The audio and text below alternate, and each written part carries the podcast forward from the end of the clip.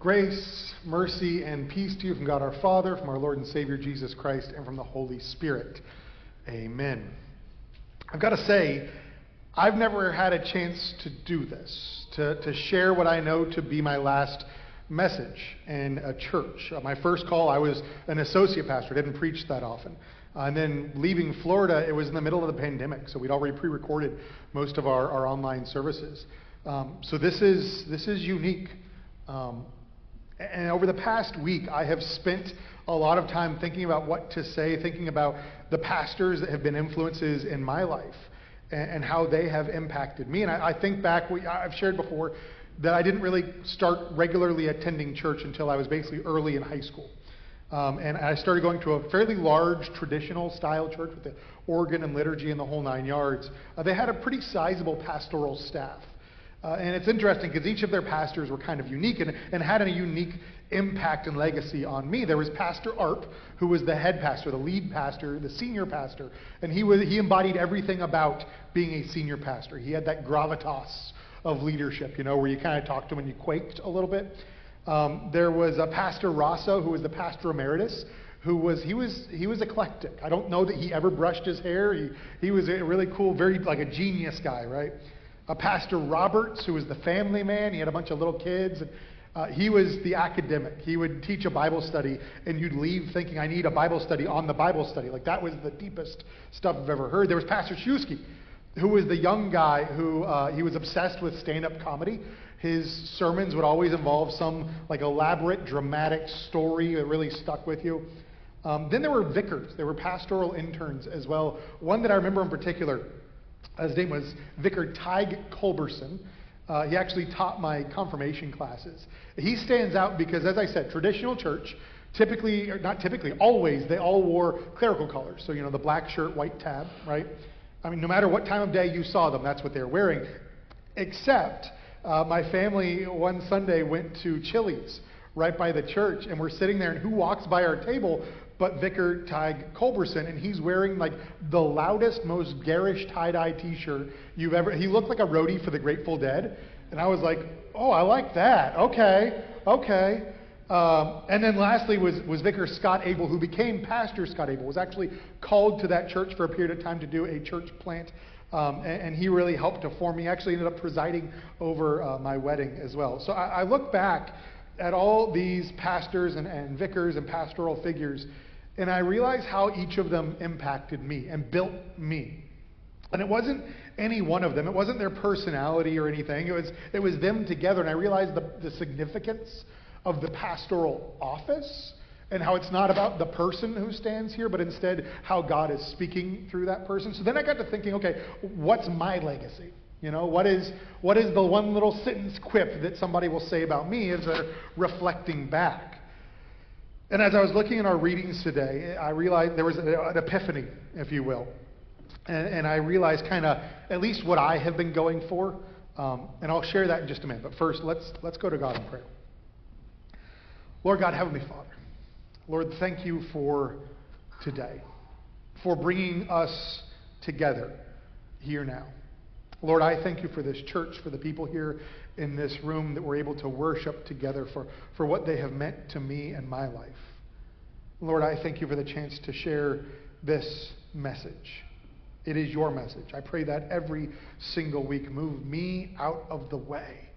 It's not about me, Lord, but it is about you. And I submit myself to you and your Holy Spirit. And I pray that we would all be bold enough and courageous enough to do that as well. We would submit ourselves to your Holy Spirit that would speak now. In your name we pray. Amen.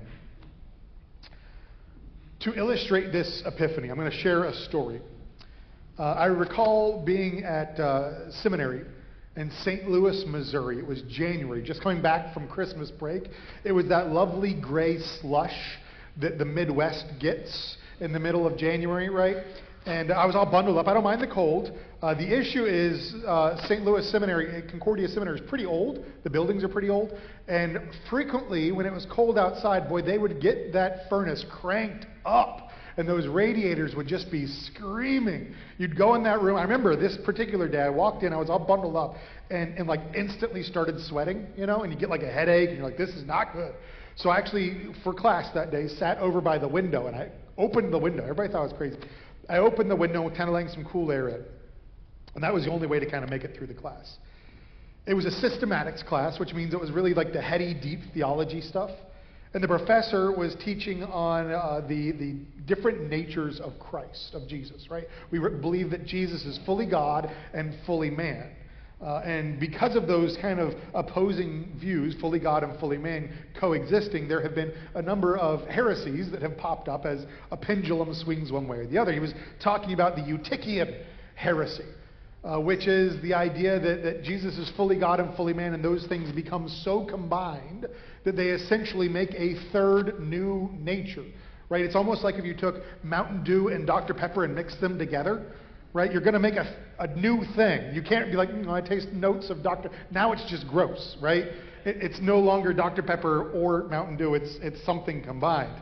Uh, and that's the Eutychian heresy. And then he talked about the Nestorian heresy, which is the idea that, that he is fully God and fully man, and the two don't intermingle at all. They just kind of coexist. Imagine that you took the woods from two different trees and you just kind of glued them together. Like you had redwood and you had pine, and you glued them together, and those two things are both there, but they're totally separate, right? And he's teaching this stuff, and I'm doing my best to stay awake and pay attention and, and all this. And um, as, as one with ADHD tends to do, I started looking out the window.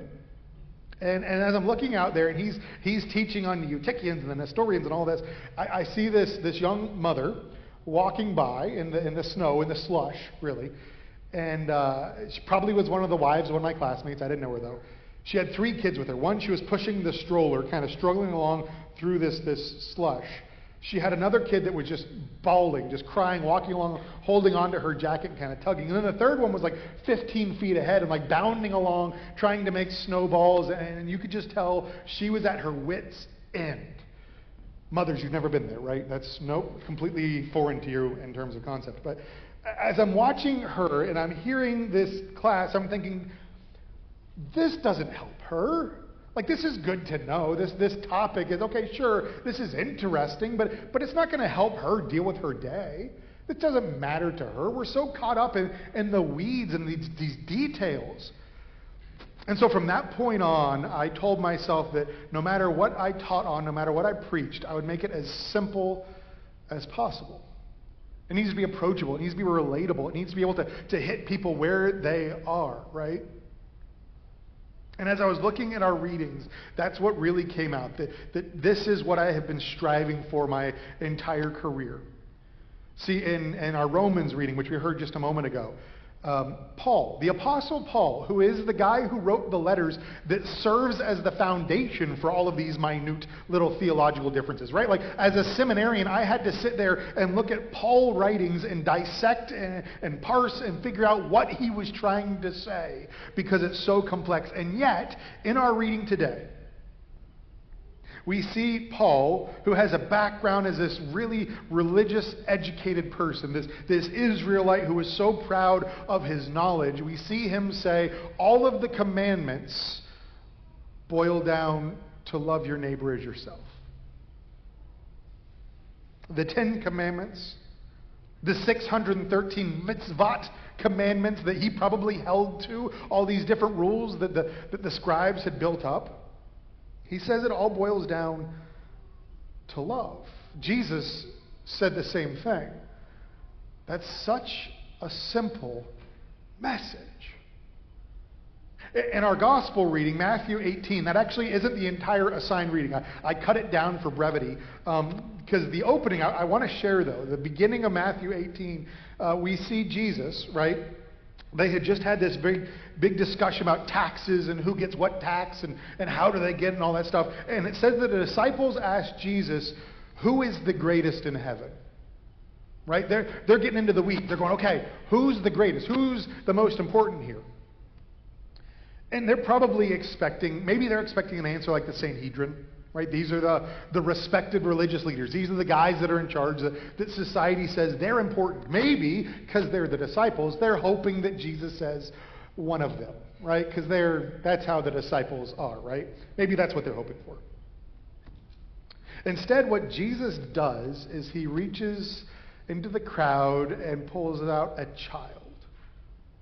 And he said, These. These are the greatest in heaven.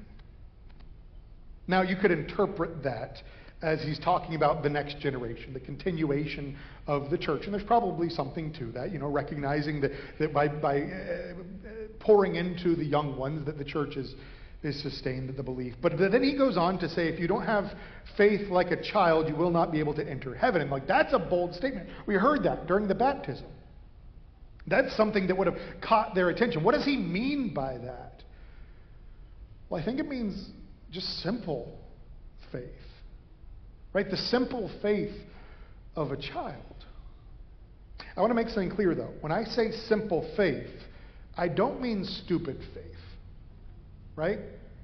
Because if you've ever been like around a five year old or so, you know that the worst question that they can ask, it's three letters, why? Yeah. Some of you know what I'm talking about.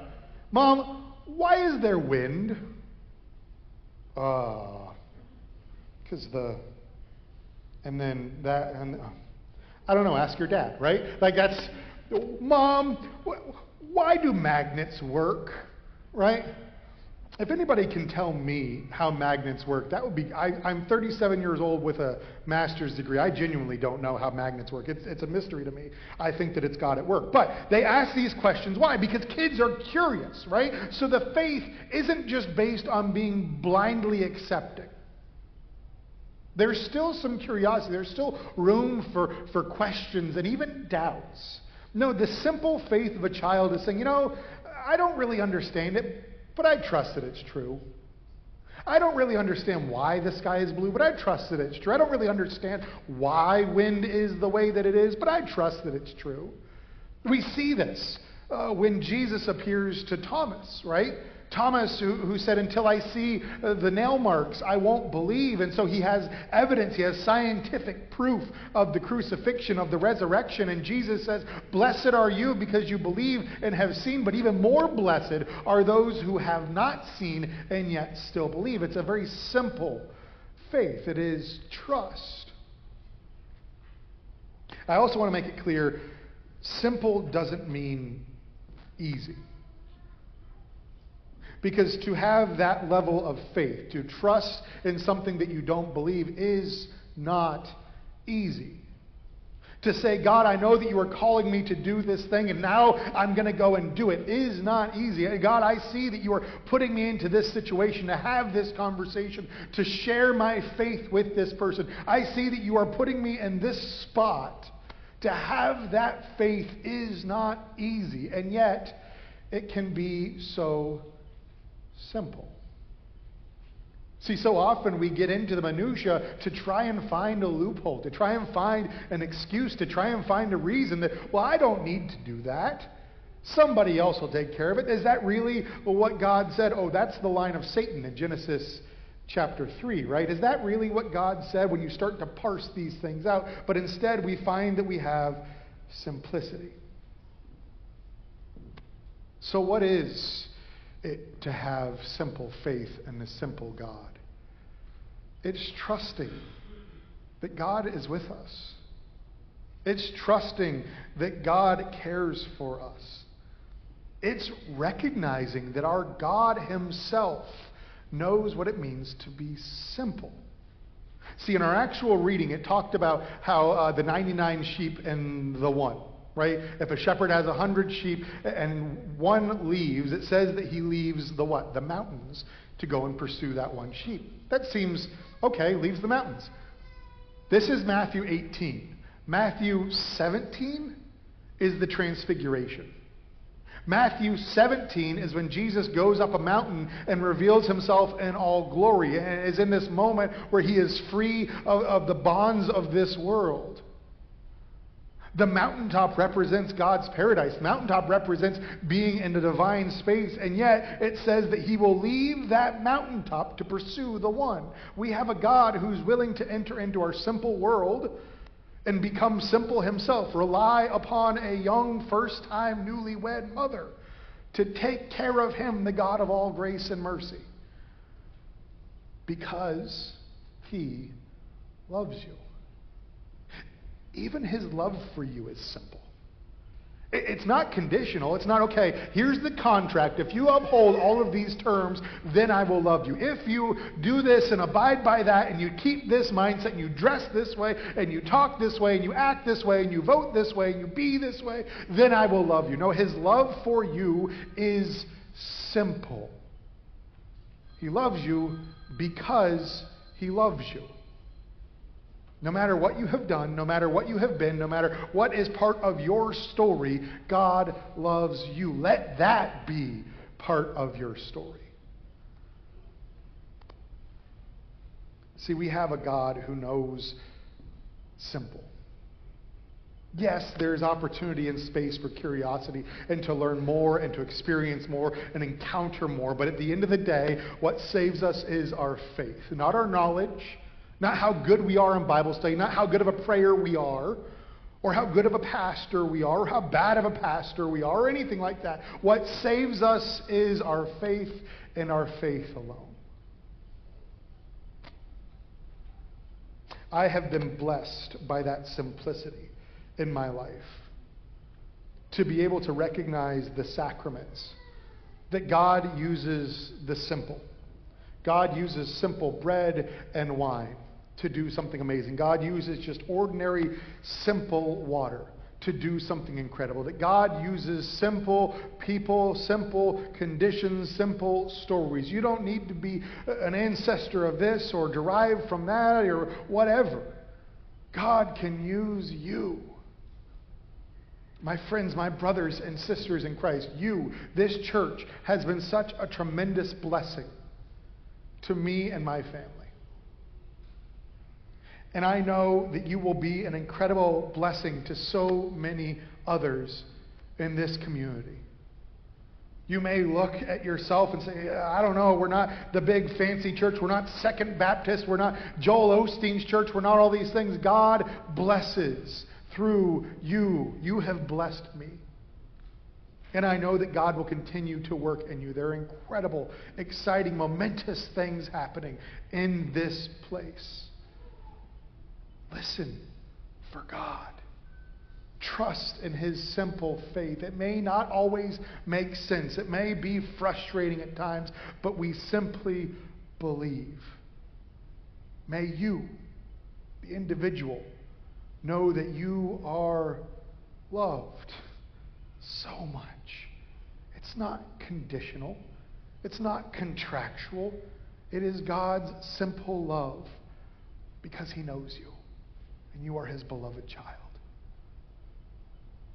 My prayer is that we can cling on to that simplicity, that we can let that faith drive us, that we can trust in our God as we take bold steps forward for the church.